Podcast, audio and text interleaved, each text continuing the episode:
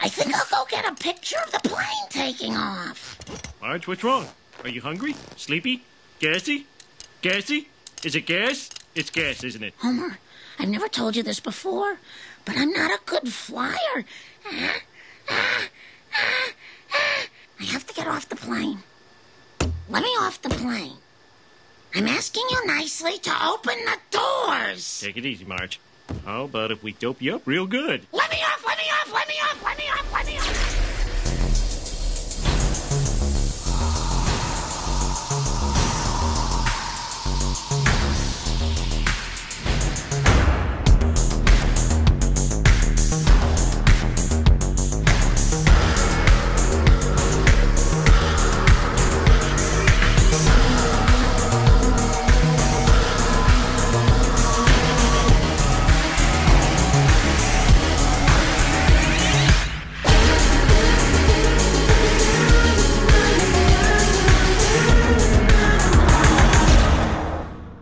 Hello friends, fans, stalkers and strangers. Welcome to the first ever episode of the brand new podcast called The Complete Guide to Horror Movies. Thank you for making that announcement that no one cared about. So in this podcast series, my co-host Byron Pesco, aka B P Coop, and I will discuss specific horror franchises, tropes, genres, time capsules, and well, basically anything horror.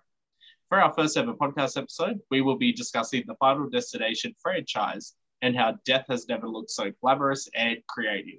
I found this old talking board in the oh, basement. Those things don't work. Yes, they do. Didn't you see the movie? The movie Ouija? No, no one did. Please join me in welcoming my co-hosts, Coop and Byron.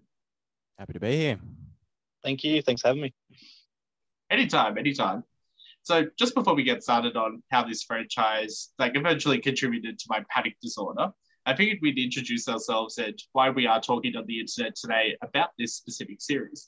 So I'm Justin. I'm a lifelong horror fanatic with pretty boring day job as a marketing specialist. So in other words, I just work with data people, send emails, you know, typical social media, yada, yada, yada. That's the weirdest explanation for anything I've ever heard. My first ever horror movie that I remember watching was Friday the thirteenth, all the way back when I, I think I was about three or four years old.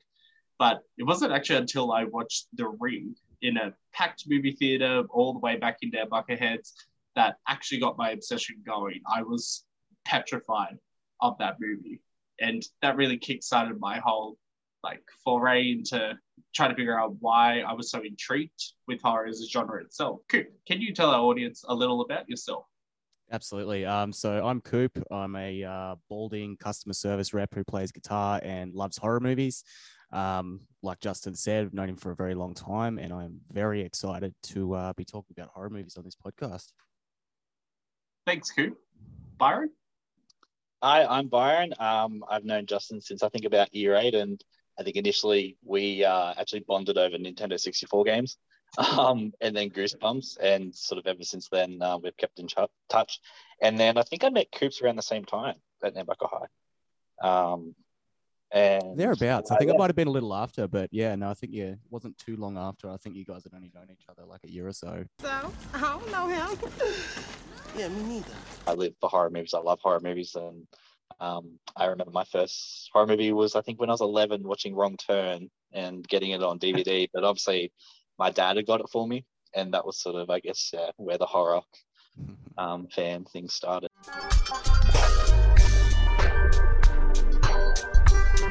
Let's start with the first one, Final Destination, which was released in two thousand. What's your fucking problem?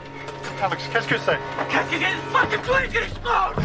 That was the movie that really kicked everything off. It had Devon Sawa, it had Ali Larter, it had a few people from American Pie, like Seann William Scott and that other guy whose name I can't remember.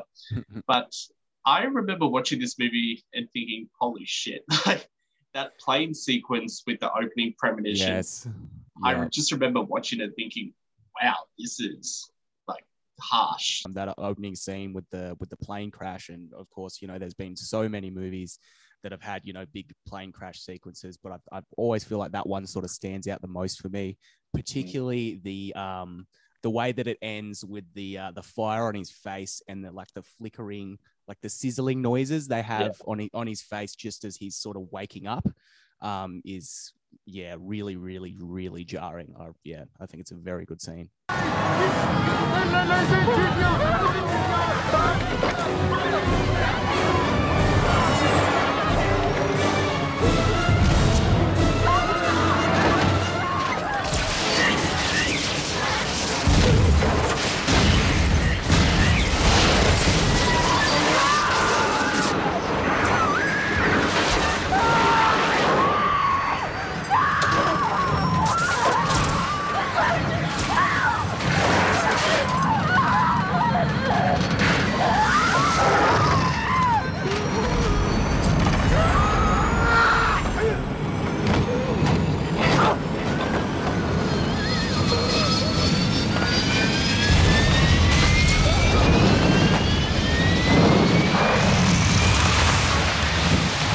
I think the C G I looks like still pretty good now.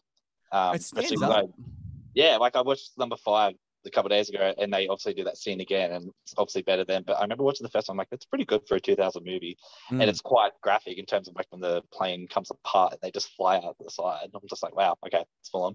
There they go. Here we stay. I actually prefer the Final Destination plane sequence compared to the fifth installment. I don't know what it is. I know that it's got updated technology because Final Destination five was filmed eleven years later, but I don't know. I knew that it was fake. I knew, like, mm, I'm not mm. saying the first one's real, but I don't know. It took me out of that element of surprise that I thought, yeah, it could have been better. Still graphic nonetheless, but yeah, the first one. Too too I... slick, probably too slick with the with the um the C G I, and like, because obviously C G I just gets better and better.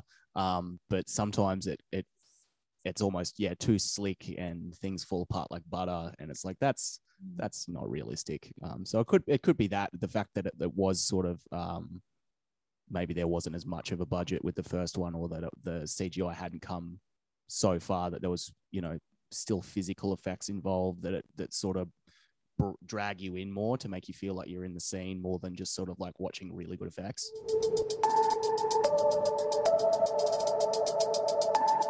The standout death scene in that one is definitely with the teacher. Because it was like mm. a kind of like a Rube Goldberg like machine. Like there was a thousand different things happening that it just ended with like the house exploding. So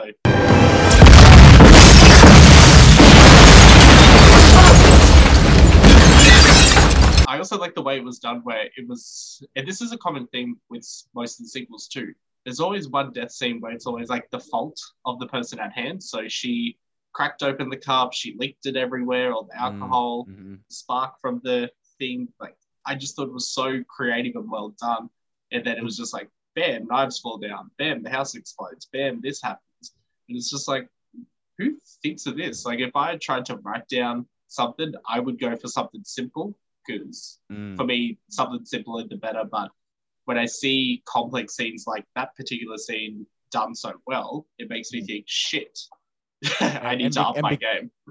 Yeah, because of the way that scene's set up as well, it's like, um, like you really feel like, like death is something moving and stalking this person. Like it keeps trying all these little things, and then it, you know, there's the end result. Um, Uh, when Alex shows up to the house and all that kind of stuff, it's like, oh, well, how much of this is predetermined? How much is this their choice? And how much is this death pulling strings in order to kill this person as well? So it's like, very, yeah, heaps good.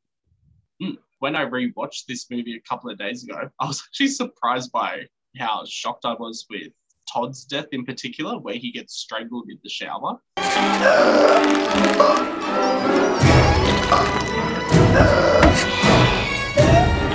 I don't remember it being that brutal. Like I don't remember it, like his eyes like popping with like yeah, bloodshot blood and everything. Vessels and yeah, that looked good. Oh, that was pretty scary actually with the bloodshot eyes. Yeah. Mm. Personally, mm. didn't make me afraid of traveling on a plane, but I always have that thought in the back of my mind when, like, I even if it's just like a short flight from Sydney to Melbourne, or if I go overseas somewhere, I always think Final Destination. Like mm-hmm. it's just something that's always in my head, but it's not something that I've been like, get me off the plane. Like I'm not gonna do something like that. Yeah, it, it didn't make me um afraid of flying or, or anything like that. Um, it's probably, yeah, probably some of the other movies probably had more of a uh, lingering effect yeah. on how I interact with the world, I'll be perfectly honest, but not the first one. I mean, I get on a plane, but I don't really think of Final Destination that much. It's more like, I guess, with number three, that's what I would think of, if yeah. anything, with the opening scene, but not number one, no. Probably nine eleven, yeah. if anything. But it's also that thing of um, not having control, especially in this one, because you're on a plane and you just hope, pray to God that everything goes to plan. Yeah, yeah. The idea that your life is not in your hands. I guess yeah. planes probably a good, good scenario yeah. for that. Yeah. yeah.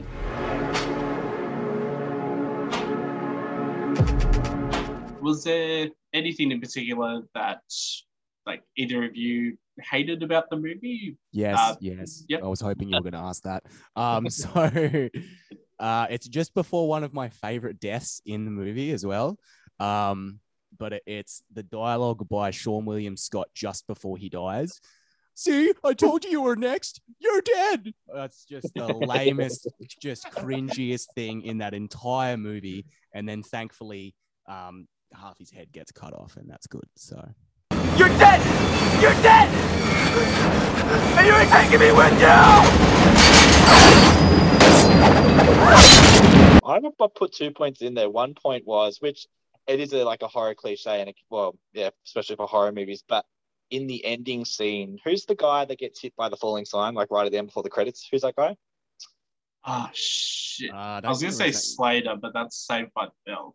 But that scene's so set up that you know something's gonna happen when the sign goes up, and then he's sort of standing in frame. No. Um, Billy's Billy's Seann William Scott. Hang on, I've got, what have I got? Yeah, I've got this up. Yeah. Carter. Carter? Yeah.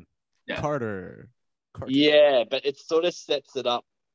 Um, you know, he's like, see, I escaped death. And you sort of know because the scene's sort of set up perfectly. It's a real on the nose. With yeah. That, isn't it? Yeah. I, like, I find that really sort of cliche and just a bit sort of like, it, like it's all good, and then all of a sudden he's like, so I've been thinking about the yeah. list, and it's like, oh, uh, a where did that come from, and how we just already just fucking tunneling right into this ending. I told you you were next, man. Stop it, Carter. The only other thing I had on that film, because I hadn't seen the first one in so long, when that film ended, I was like, so what's happened to Alex and uh, what's her name, Claire? I just thought Clear. It was odd. Yeah. It, it sort of just, like, she obviously, what happened with her? She got pushed out, didn't she? Uh, she was in the sequel. Yeah, yeah, yeah. But what happened was, like, it was kind of weird because it was sort of based around Alex the whole time, the whole movie. Yet the movie just sort of ended after he got hit by the sign, the other guy. And I was like, mm. oh, there's not going to be, like, a thing about him.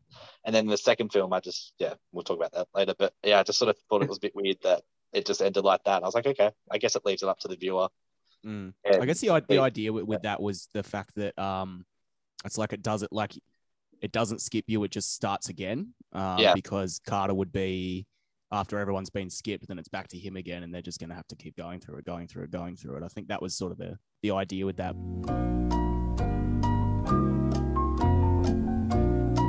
Initially, this was actually an episode written for The X-Files back when mm-hmm. X-Files was in its original like incarnation in the nineties. It was supposed to be like a standalone Monster of the Week episode, which is part of like the X-Files mythology, where instead of focusing on the big alien storylines, they focus on these individual um, episodes. Unfortunately, it didn't quite work out for the writers, so they took it to New Line Cinema, who decided to adapt it into a feature film. It had so many working titles where it was going to be just called Flight one eighty, it was going to be called Flight Crash. There were so many different names just with the word flight involved. And then how Final Destination came about was from Tony Todd, who is like the, I guess you could say like the Oracle of Death.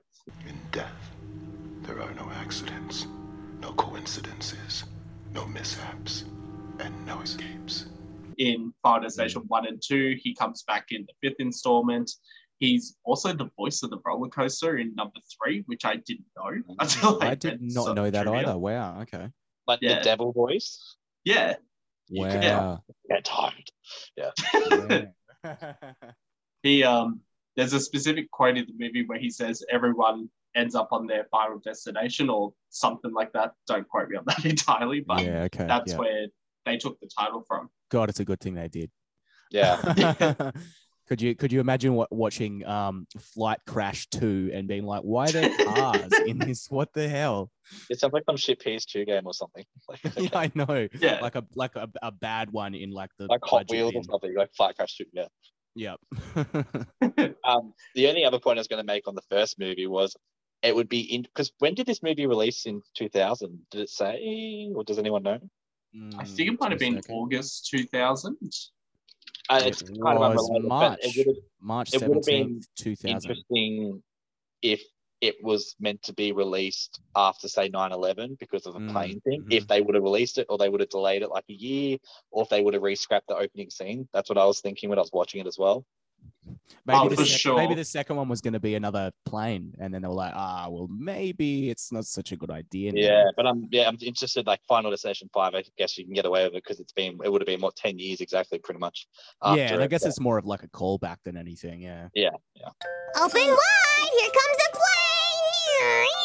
Oh, the plane needs to make an emergency landing. Sex and the City, in their opening sequence, they have a shot of the two towers.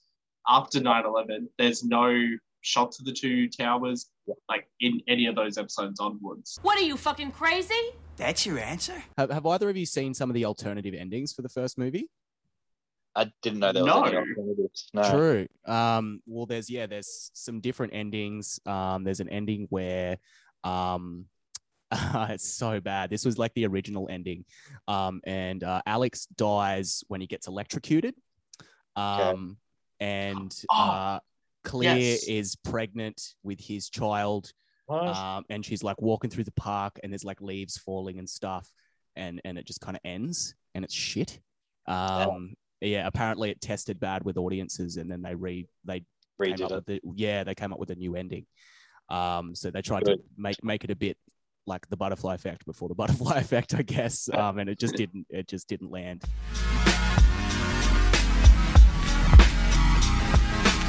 Towards the ending of the movie where it's a part where Clear nearly dies because she gets electrocuted with the whirly-durly clothesline mm. and everything. Mm. When she's climbing the house, it looks like she's boarded up the windows.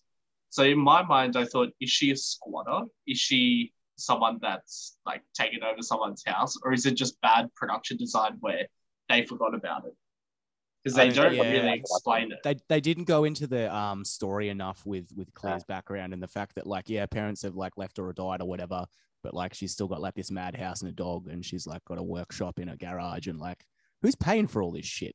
Yeah. Uh, yeah. Like, but I feel like that's that's probably a, a, a plot hole in a lot of American teenage movies. Um, is how to, you know, these teenagers have all this stuff and, you know, basically living like adults at age fifteen or sixteen, which is just obviously not a reality to most people. Especially when the actors are like in their early thirties. Oh, yeah, yeah, yeah. I'm a twenty-five-year-old playing a fifteen-year-old. It's, yeah, yeah. yeah. They cast people in the late twenties, early thirties to play out. T S A is way scarier than Final Destination. Oh, by far. By far. Like, me and my little brother back in twenty seventeen, we got picked at, I cannot remember the name of the airport. I think it's Newark, New Jersey. It's oh, like God. the least popular New York City airport. Uh, Michelle Visage would love it, but what the fuck? We were waiting in line and my brother was only thirteen at the time, but he knew all the rules because I would like stress it upon him every single hour. I'm like, don't take food. Don't put food in your bag, don't leave this in your bag, take this out of your suitcase, you've got to eat that before we go to the airport. So he followed all those rules.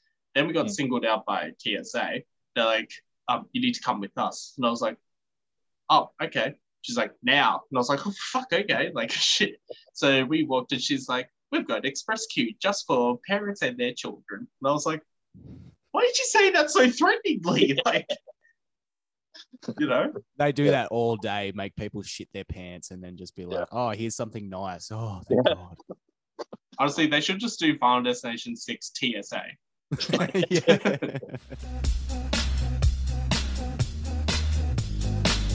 Thank you for tuning in to our remastered episode of Final Destination. This is to mark our one-year anniversary since we launched the podcast. And since then, we've had sixty-three episodes, a whole ton of bonus episodes, everything from reaction videos to ranking Ghostface killers, top jigsaw traps, and more.